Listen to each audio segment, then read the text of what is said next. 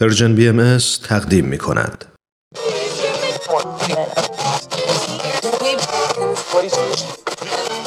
اگه امروز حالت خوبه اگه یه عالمه انرژی مثبت داری اگه حس خوبی داری و دلت نمی‌خواد که اونو از دست بدی اگه می‌خوای برای شروع هفته تازه انگیزه داشته باشی فقط کافیه که فرکانس ذهن تو روی موج مثبت رادیوی ما تنظیم کنی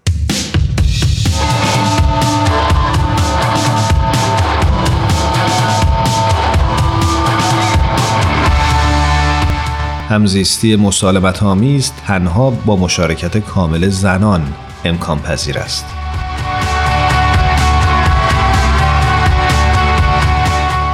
محمد بن موسا نماینده جامعه باهایی تونس در مباحثه‌ای که چندی پیش در مورد پیشرفت زنان در سوسه برگزار شد عنوان کرد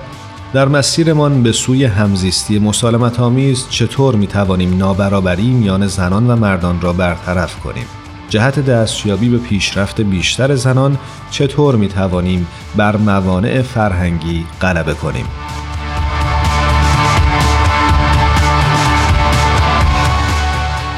محمد بن موسا نماینده جامعه بهایی تونس در مباحثه‌ای که چند پیش در مورد پیشرفت زنان در سوسه تونس برگزار شد عنوان کرد اینها سوالات اساسی کشور ماست اما اتفاق نظر کمی در مورد این مسائل وجود داره.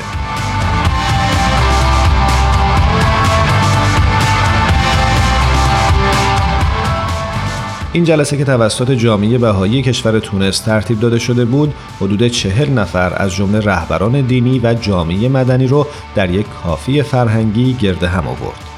کافی فرهنگی فضای تازه‌ایه که در تونس در حال شکلگیریه و در اون مردم از اخشار مختلف جهت تبادل ایده و بررسی بینشهایی در ارتباط با پیشرفت اجتماعی خود با هم ملاقات می‌کنند. آقای بن موسا عنوان کردند کشور ما به عنوان نمونه پیشرفت زنان در منطقه عرب شناخته شده اما بسیاری از مردم احساس می‌کنند که مدتی داریم در جا می‌زنیم قوانین کشور ما پیشرفت کرده اما فرهنگ ما هم بایستی پیشرفت کنه ما باید ساختارهای خونواده، نحوه تربیت کودکان و چگونگی پرورش همکاری بین تمام مردم به خصوص بین زنها و مردان رو در تمام هیته ها بررسی کنیم.